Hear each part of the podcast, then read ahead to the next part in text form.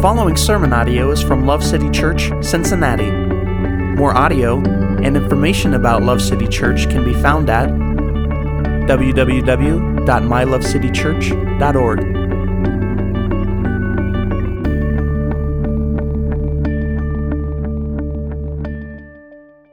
So, this week we are continuing in our series called Curious. Um, and before I tell you the, the question I'm answering, let me, let me explain what happened a little bit. So, when I teach, I like weeks and weeks of a heads up. That did not happen. Because uh, I, I, am, I can't help myself. When, when I'm going to teach, I want to like study everything, read the verses a bunch. I want to look at every commentary I can find. I want to read uh, all kinds of different theologians.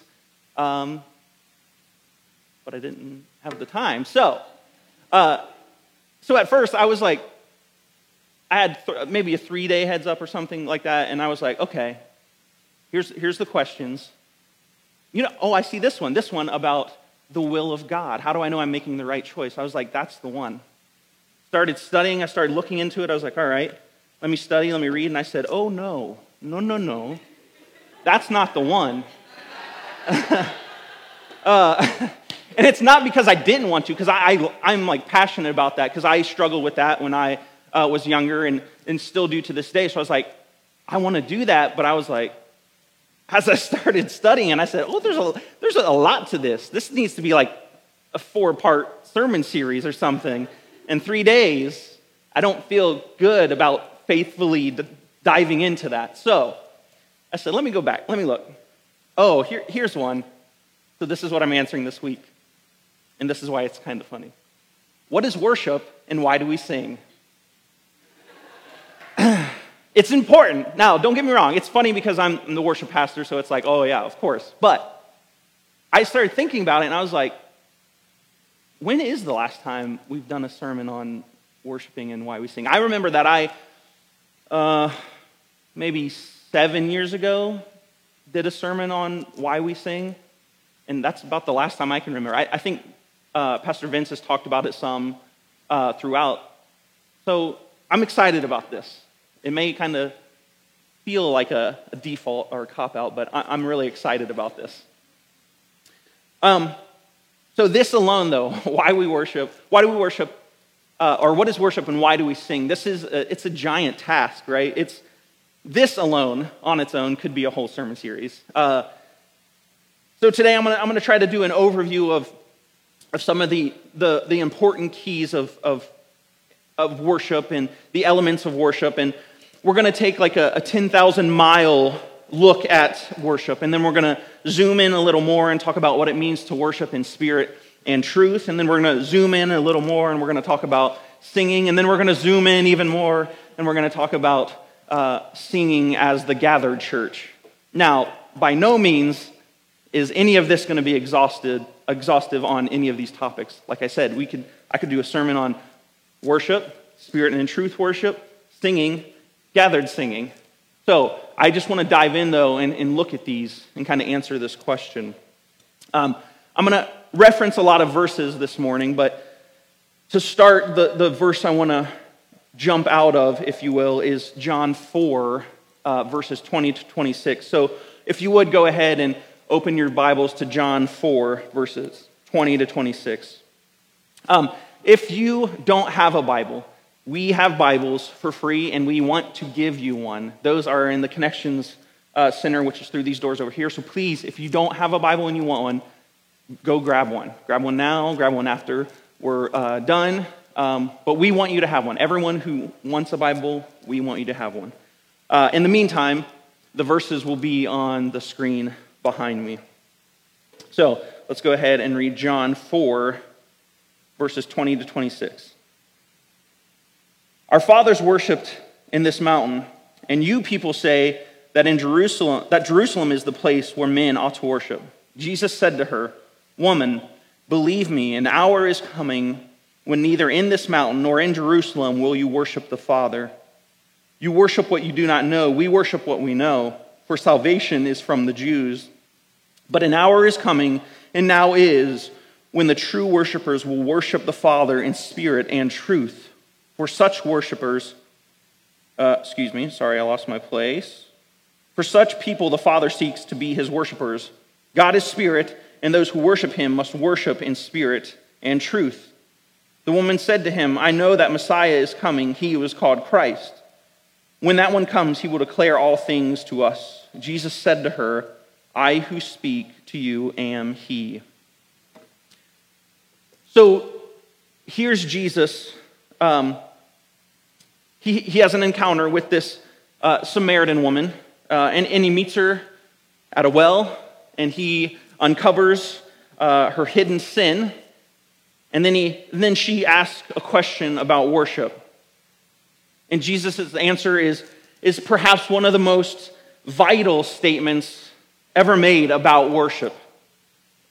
His answer declares points of significance about the, the transition that he was bringing about in the history of redemption through his own life, his ministry, his death, and his resurrection, but it also speaks about Christian worship. So, out of these verses, we're going to look at uh, and focus on understanding what worship is and understanding what Jesus means when he says to worship in spirit and truth. So, what is worship? A lot, I think a lot of times this word worship, it's, it's become this, uh, like this Christianese type word, right? And worship means like, oh yeah, like K-love. That's worship. or like singing songs to God or singing Christian songs. That's worship. Um, now, that is true, not the K-love part, the singing song, songs to God part. Uh, that is true that that is um, a part of worship, but that's not all of worship. Uh, as human beings, we were created by God as worshiping beings, and we are constantly we are constantly outpouring in worship to whatever it is that rules our time, our energy, our thoughts, our longings, and our choices. So every person, Christian or not, worships. Worship, in a sense, is, is adoration and submission and bowing to something or someone. So, part of that is singing with instruments and with voices because we are coming in and we're, we're bowing down and declaring how good and worthy God is. But one of the easiest ways to understand worship is to think about what is most important to us. Whatever that is, that whatever is most important to us, that's what we worship. Whatever holds the highest place of, of priority in our hearts, whatever it is that we value more than anything else that's what we worship. Worship, worship is, is essentially everything you do, worship is all of life. Worship is, is what we surrender to, what we submit to, and what we bow to. So some of us worship ourselves as we are selfish and, and self indulgent and seek after what is best for us and what will make us most happy and will most benefit us. Some of us worship our spouses. Some of us worship our children. Some of us worship success or money. Some of us worship popularity and we bow down to people and what they want. We worship what we sacrifice for. However, as Christians, we believe that the Bible tells us that God alone is worthy of worship and that all of worship exists to give him the honor and praise that he is due because of, of who he is and what he has done for us by, by sending Jesus into the world to save sinners like, like you and like me. The work of the gospel of, of Jesus Christ calls us to worship God alone and to repent and turn from our worship of all other things. We know that worship is not exclusively a, a song or the words of a prayer, but it's an ongoing, never ending life of praise. That's, what's, that's what Romans 12 is talking about, right? When, it, when uh, Paul says, uh, present your bodies as a living sacrifice. That's what he's saying. Everything, all of you, everything you do, every part of you is worship. That's what uh, 1 Corinthians 10 is talking about when it says, whatever you do, whether you eat or drink, anything and everything, do it for the glory of God or the worship of God. Worship, in its truest sense, it, it extends into all of life. The way we work, how we conduct ourselves in our relationships, how we handle money, how we practice generosity. Everything we do is an act of worship, either to God or some other false idol.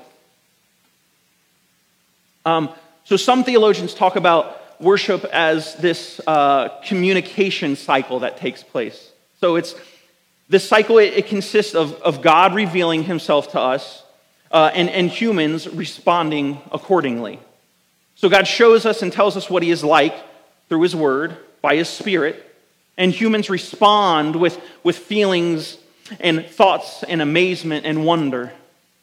When we talk about worship, we're talking about our end of that cycle. It's like thinking of ourselves as, as the moon, right? The moon has no light of its own, but it, it simply is reflecting the light of the sun.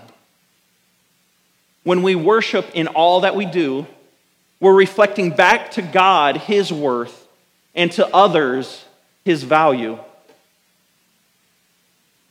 We are reflecting the, the scope and the extent of his greatness. We are in awe of his beauty and the perfections of all his attributes and the infinite harmony of them. When we worship and glorify God in, in all that we do, we are acknowledging the fact that he is our treasure. He's more precious, more valuable, more to be desired than anything or anyone else. True worship is valuing God above all things. The, the word worship comes from two words, worth and ship, meaning worship is showing, displaying the worth of God. We're not giving him worth by our worship, we are responding and showing his worth. True worship is, is the acknowledgement of God and all his power and glory in everything we do. And one of the highest forms of worship is obedience to him and his word. A, a lifestyle of, of worship means that, that we show our love and, as a result, our worship through obedience to God. That's what Jesus is, is saying when, when he says, Whoever has my commands and obeys them, he is the one who loves me. Worship is to glorify and exalt God, to show our loyalty and admiration to our perfect King. So we can ask ourselves then who do we worship? We can ask ourselves does Jesus really have all of our adoration and our praise and our thanks? Does he have our devotion and our obedience to his word? We could sum it up maybe like this There is no value of Christ at all until he is valued above all. Okay, so now, again, I told you this is an overview.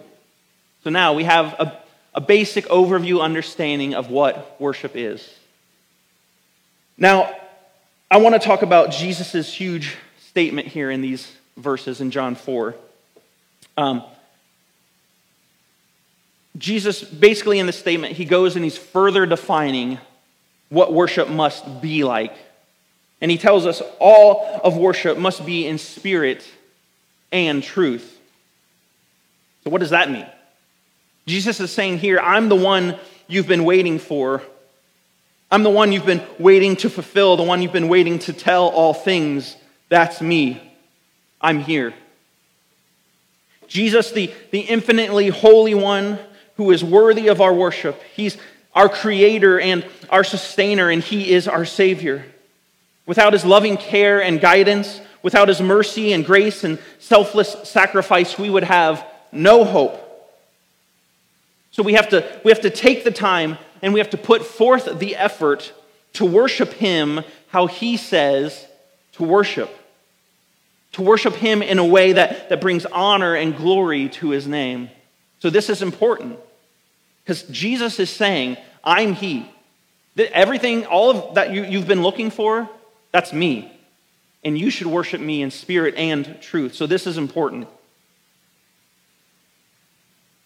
So Jesus says you must worship in spirit. And, and this means a couple things. Uh, first, worship of God is no longer confined to a single geographical location, right? Because it, it was in the Old Testament, it was confined to the temple. Jesus is like, nope, no more. Jesus is, is now here and he's saying there's no more separation between Jew and Gentile. That's no longer relevant. Jesus is saying all of you, everyone, now has access to God equally through me. So, worshiping in spirit also means that we as Christians have been indwelt with the Holy Spirit. Paul says that, that Christians worship by the Spirit of God and, the, and glory in Christ Jesus. It's the Holy Spirit who awakens in us an understanding of God's beauty and splendor and power. It's the Holy Spirit who stirs us to celebrate and rejoice and give thanks. It's the Holy Spirit who opens our darkened eyes to see the radiant light of all that God is for us in Christ Jesus. Without the Spirit, we would still be blind.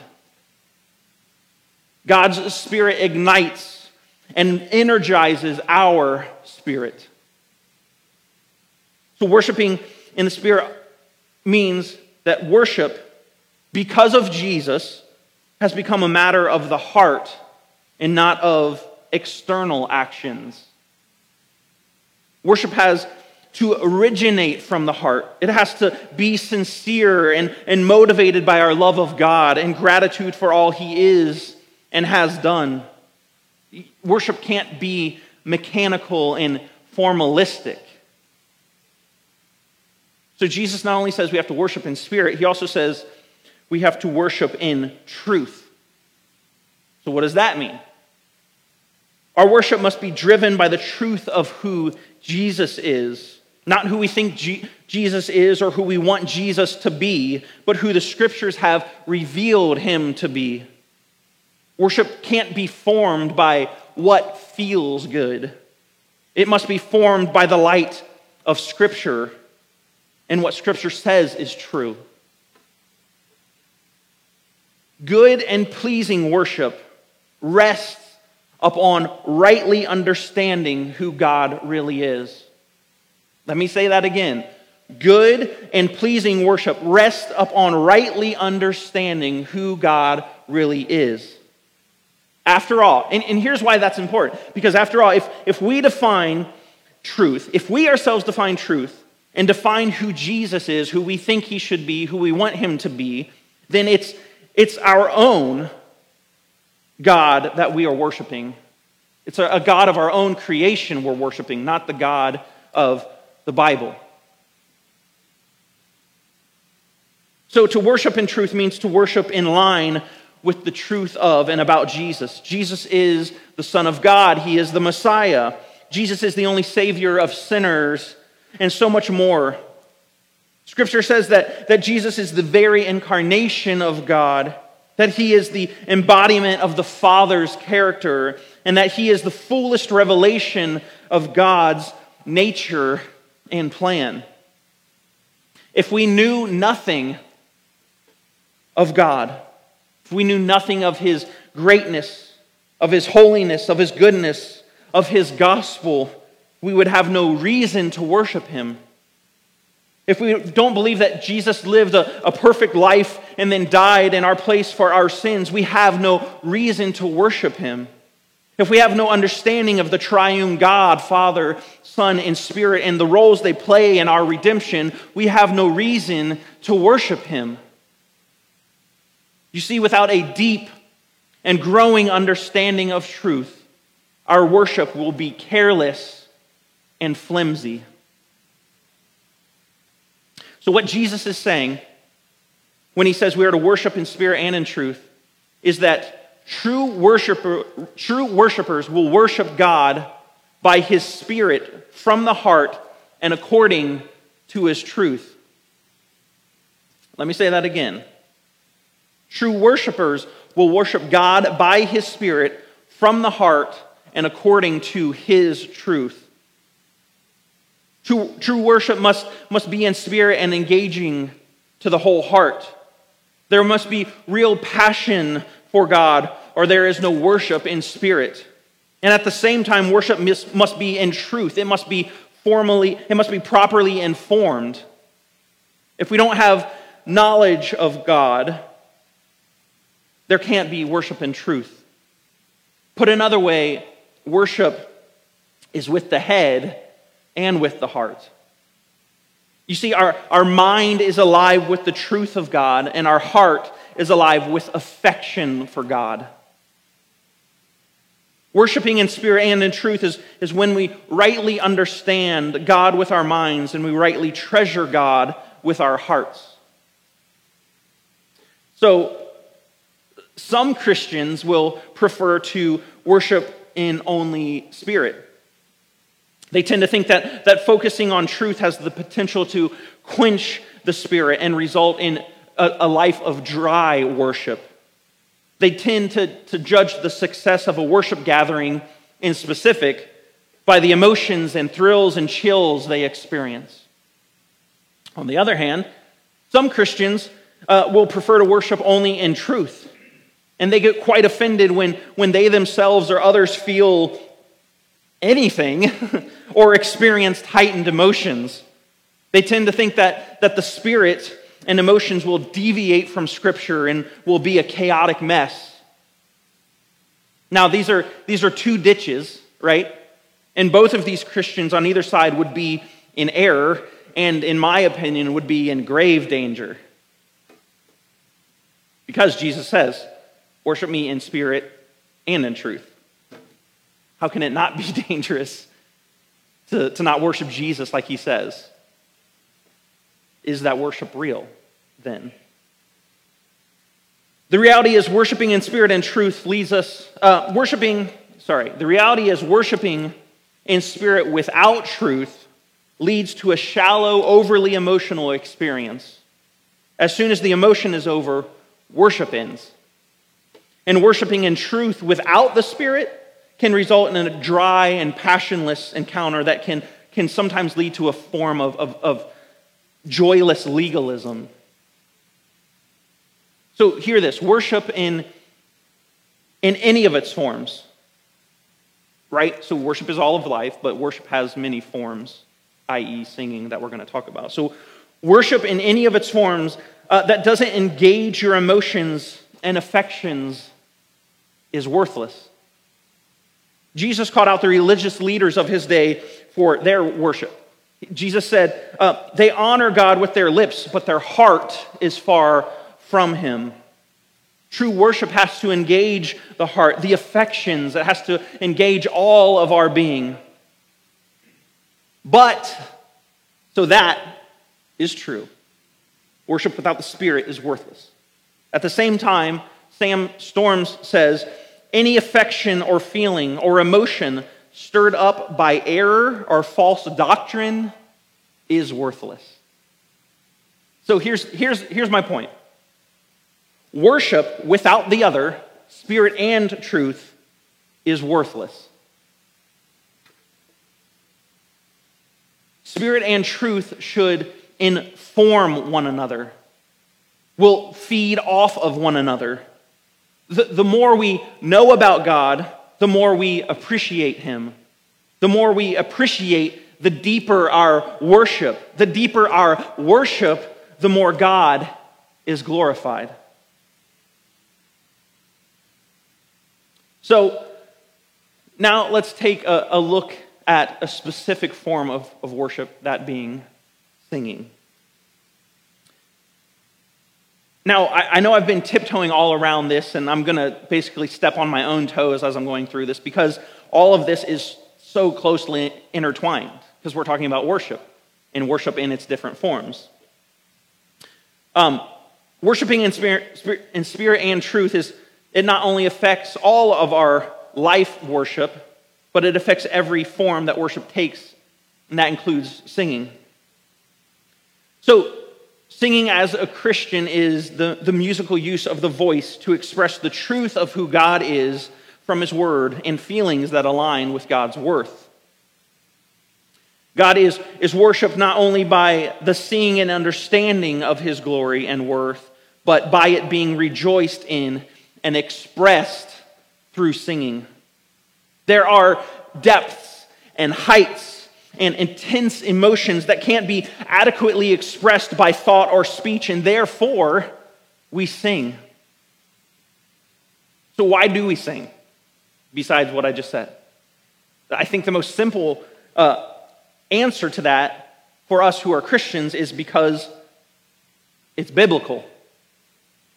The Bible contains over 400 references to singing and 50 direct commands to sing. Yes, you heard that right. 50 commands for us to sing. The Bible commands us to sing. Here's a couple examples. 1 Chronicles 16 9. Sing to him, sing praises to him, tell of all his wondrous works. 1 Chronicles 16 23. Sing to the Lord, all the earth. Tell of his salvation from day to day. Psalm 47 6. This, this, is, this is the one. listen to this one. The Bible commands us to sing. Listen to this verse. It's, it's almost funny. Psalm 47 6. Sing praises to God. Sing praises. Sing praises to our King. Sing praises. In that one verse, it literally says, sing praises four times. It's pretty clear.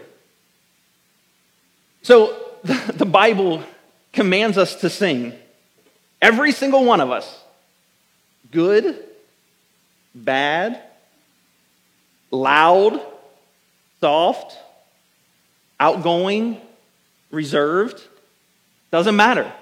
Every single one of us. The Bible commands us to sing.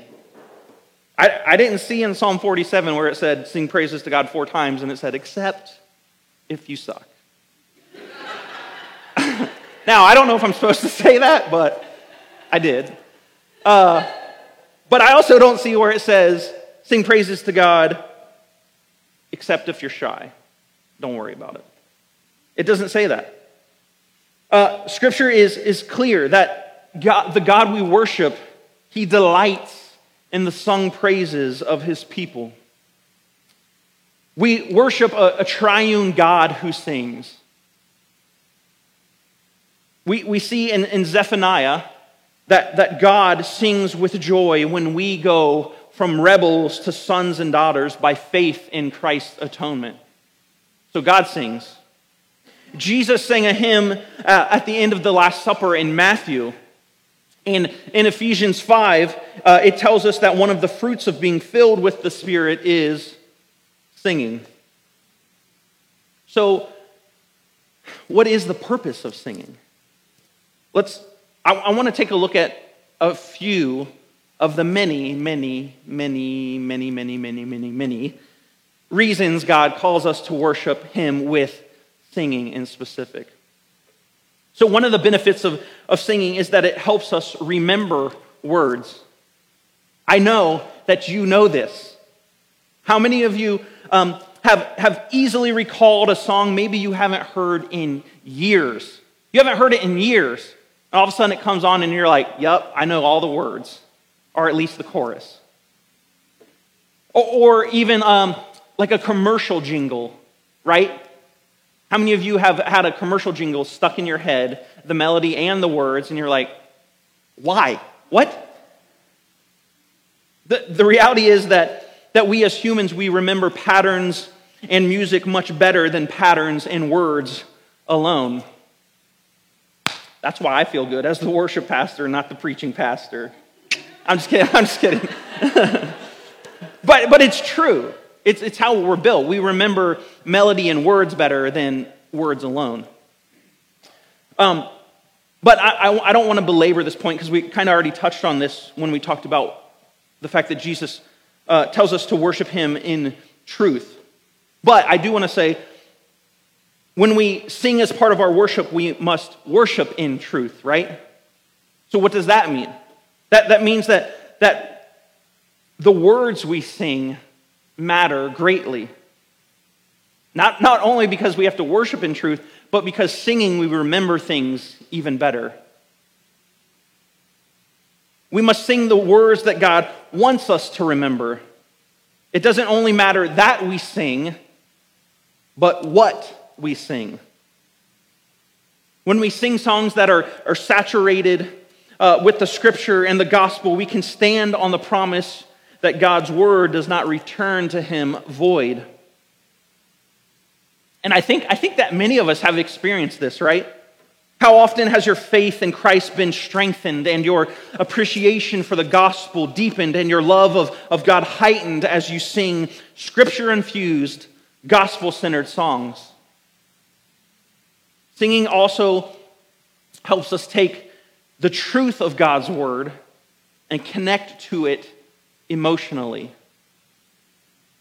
Singing should be an emotional event, and there should be religious affections. Now, I know the word emotions, many of us are like, what? Emotions? I'm, me specifically. Not so much in worship, but in life. I may or may have not been accused of many times being a robot. The Lord is working on me. No, emotions are good. Why? Because God, He created us, and He created us with emotions. So, when we have emotions, our emotions, when they're guided by the truth of God's word, those emotions, those are the right emotions. John Piper says this the engagement of the heart in worship is the coming alive of the feelings and emotions and affections of the heart. Where feelings for God are dead, worship is dead. Now, we won't always be moved in the same way or to the same effect when we sing, but, but when emotions aren't there, we should repent and cry out for mercy to feel them correctly again. You see, God is worthy of our, our highest, our purest, and strongest emotions. And singing helps us express and unite them. These emotions that, that bubble up when we sing praises to, to God, we don't have to conjure them up. We don't have to fake them. And, and in fact, I would actually beg you don't fake them.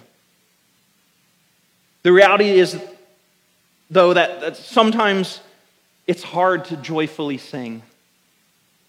We all struggle with sin and we, we all experience trials and suffer to differing degrees. Life is hard. But know this singing songs that are infused with the truth of God don't, don't push us, it doesn't push us into deeper despair in our suffering but it, it sustains us in faith through suffering.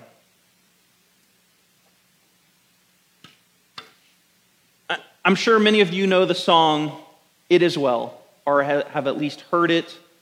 Um, and this is a great example of what I'm saying. That singing songs in our suffering doesn't push us deeper into despair, but it sustains us by faith through despair. So the song it Is Well uh, was written by Horatio Spafford, and it was written after the loss of four of his daughters at sea due to a shipwreck. So, out of this great tragedy, he wrote this song as a response to faith.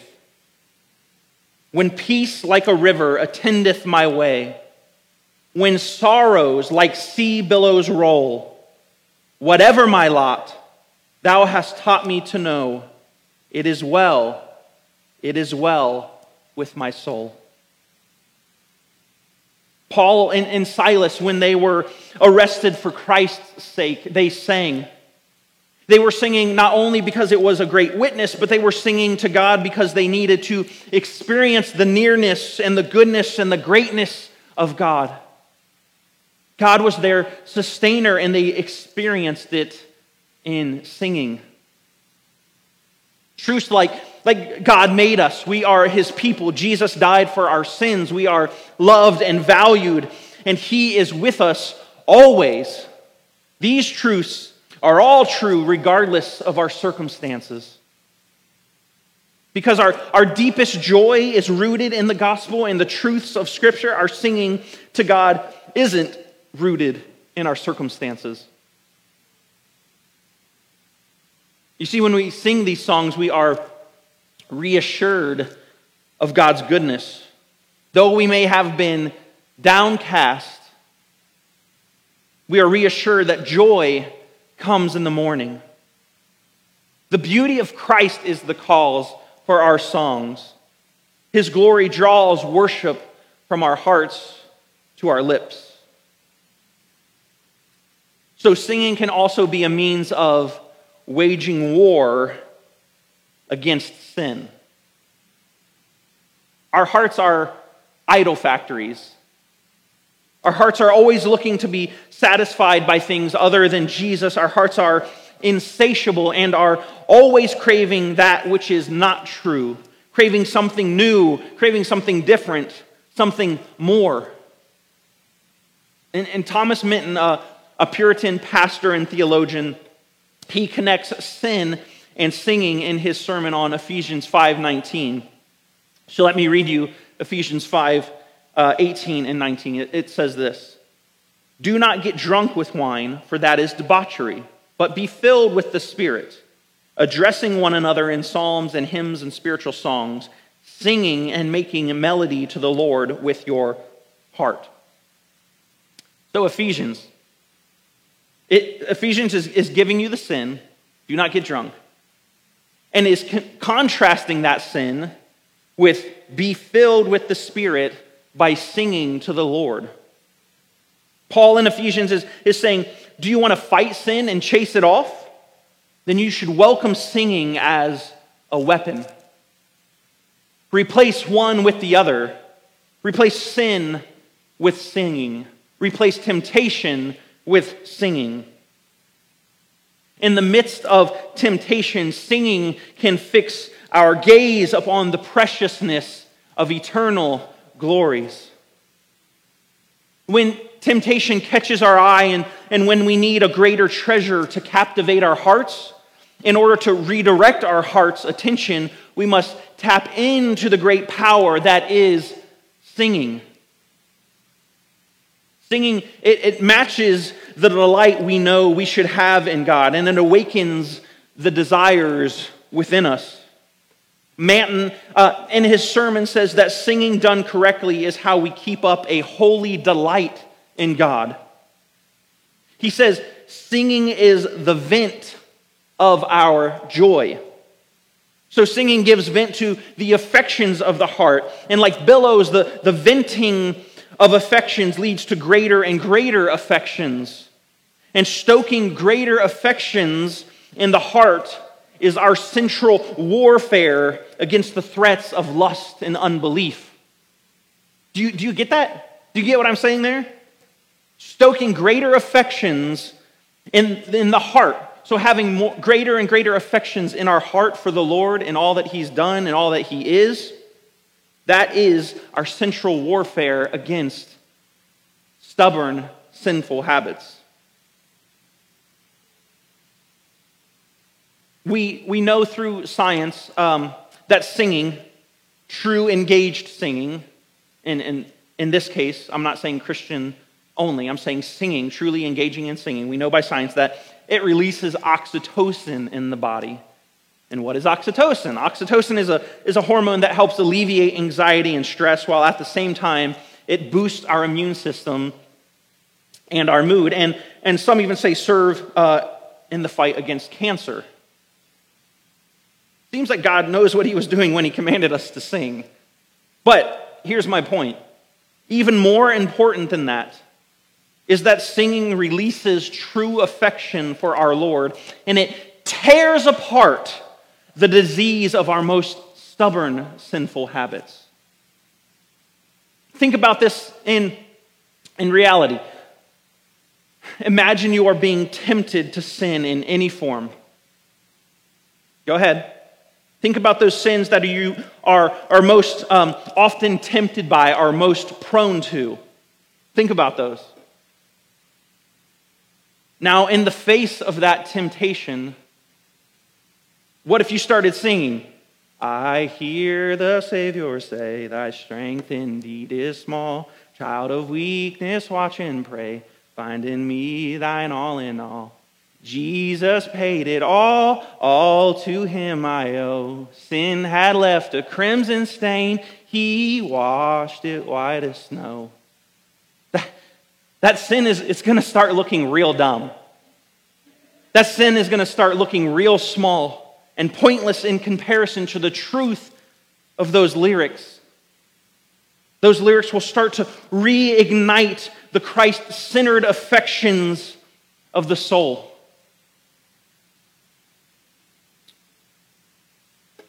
I have a quote now to distract us from the awkwardness of me singing.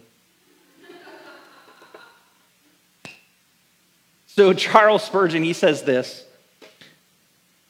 The song of our solitude should be full of living joy. And yet, I am afraid there is very little private singing nowadays. We often hear talk concerning private prayer, but very seldom of private praise. And yet, ought there not to be as much private praise as private prayer? I take it from how seldom we talk about it, private thanksgiving has grown to be a sleepy affair.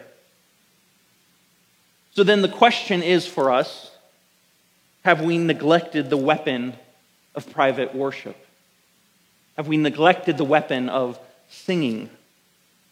Have we let this weapon against some of our most strong sin struggles rust and dull. Everything we've talked about so far uh, with singing can be done by yourself or uh, some of it as the gathered church. And actually, uh, great benefit will come when you sing praises to God. But now let's take a look specifically at um, why it is that we gather as the church and sing. Again, like I said before about singing as worship in general, there are many, many, many, many, many reasons why we gather as the church to sing, and there's many benefits to that. But as I start to wrap up, uh, I want to quickly talk about two of those. So, when we gather as the church to worship God with singing, as the Bible commands us to, it demonstrates and expresses our unity. As we gather and sing to Jesus, it enables us to sp- uh, spend extended times uh, of, of worship expressing the same thoughts and desires and passions. We are all united as one body, as God's children, as brothers and sisters, and we're all singing the same praise to our perfect Father. It's not the, the style of music that unites us, but it's the gospel that unites us. God doesn't hear us based on how good or bad we sound together. Thank you, Lord. Uh, he hears our praises because Jesus has made it possible. Far better than the, the sweet harmonies of a few trained or talented singers is the rough and booming sound of pardoned criminals delighting with one voice in their Savior. When we sing together, we make known audibly the unity we have through Christ. We are encouraging each other by the strength of our voices. We are encouraging each other that we are not alone. We know that brothers and sisters around us share the same new heart, the same new identity, share in comfort and support, share in my trials and my weeping, in my hope and ambitions, in my joys. Those around us singing share in the praise of Jesus as our only Savior. Share in the great joy of knowing and experiencing His great love and mercy and grace. As we sing together as one unified body, we know that I am with them, they are with me, and we are with Jesus. Lastly, we gather to sing together as the church because it's eternal. Singing is a pattern and model of, of what is to come. Whatever we experience here in, in, the, in the terms of, of the active presence of God, it's just a glimmer, a small glimmer of what is to come. If singing can do all that we've talked about today and so much more, imagine what it will be like when we are no longer looking in a mirror dimly lit and seeing in part, but we are seeing Jesus face to face in the full radiance of his glory. What will that singing be like? What will it be like to have known him in part and then know him fully? How will the song of the redeemed not be deafening in light of all that Jesus is? Our thoughts and our passions in eternity will be focused, and we will have the strength to give Jesus the glory he deserves. Singing is going to be a part of what we do for eternity. And part of our singing here on earth is anticipation of what is to come. When we sing here as the gathered church, we sing in light of the song that we will one day sing in his presence. I think, and this is not in my notes, um, I, I think part of what's happening too is when we sing with eternity in mind, when we sing uh, in mind that we are going to, to sing for eternity I think what that does also is it fixes our minds on things eternal and not things here and now. Because I think as American Christians specifically, I think we have a, a tendency to, to be more focused on the here and now. Because we, we have so many luxuries, because we uh, can afford so many things. And, and I'm not saying that we're all super wealthy, but in relation to the entire world, we're rich. And I think what happens is, is we are in, in inundated with you deserve this, with this commercial, with consumerism, right? I'll, I'll never forget when I went to Mexico on a missions trip, it was wild to me how much everyone talked about eternity. I, they, they talked about, like, I, oh, I can't wait. I can't wait for that day. And I was like, man, I don't, I don't do that enough. I don't think we do that enough.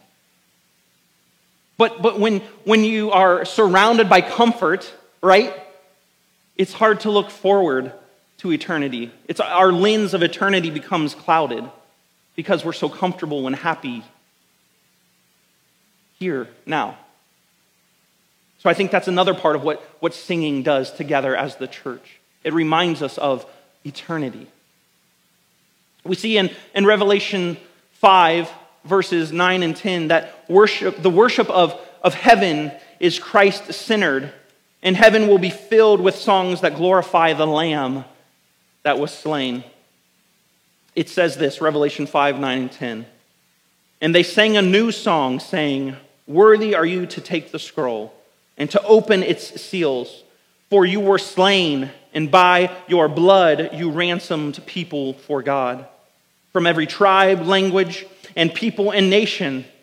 And you have made them a kingdom of priests to our God, and they shall reign on the earth. You see, when we sing here as the church gathered, really, it's just practice for that day. It's forward looking. Now, remember, as, as we talked earlier about singing sustaining us in our suffering, I'm going to end with a quote from John Piper about the song that we will one day sing from Revelation that we just read. He says this Suffering will stop, but singing will not. But suffering will not be forgotten because we will sing about it for all eternity, not ours, but Christ's. Singing will remain rooted in suffering forever. The greatest song will always be the song born of suffering. We will never forget the price Jesus paid so that forgiven sinners could sing with everlasting joy. Let's pray. Jesus, Thank you for paying the price that we never could have.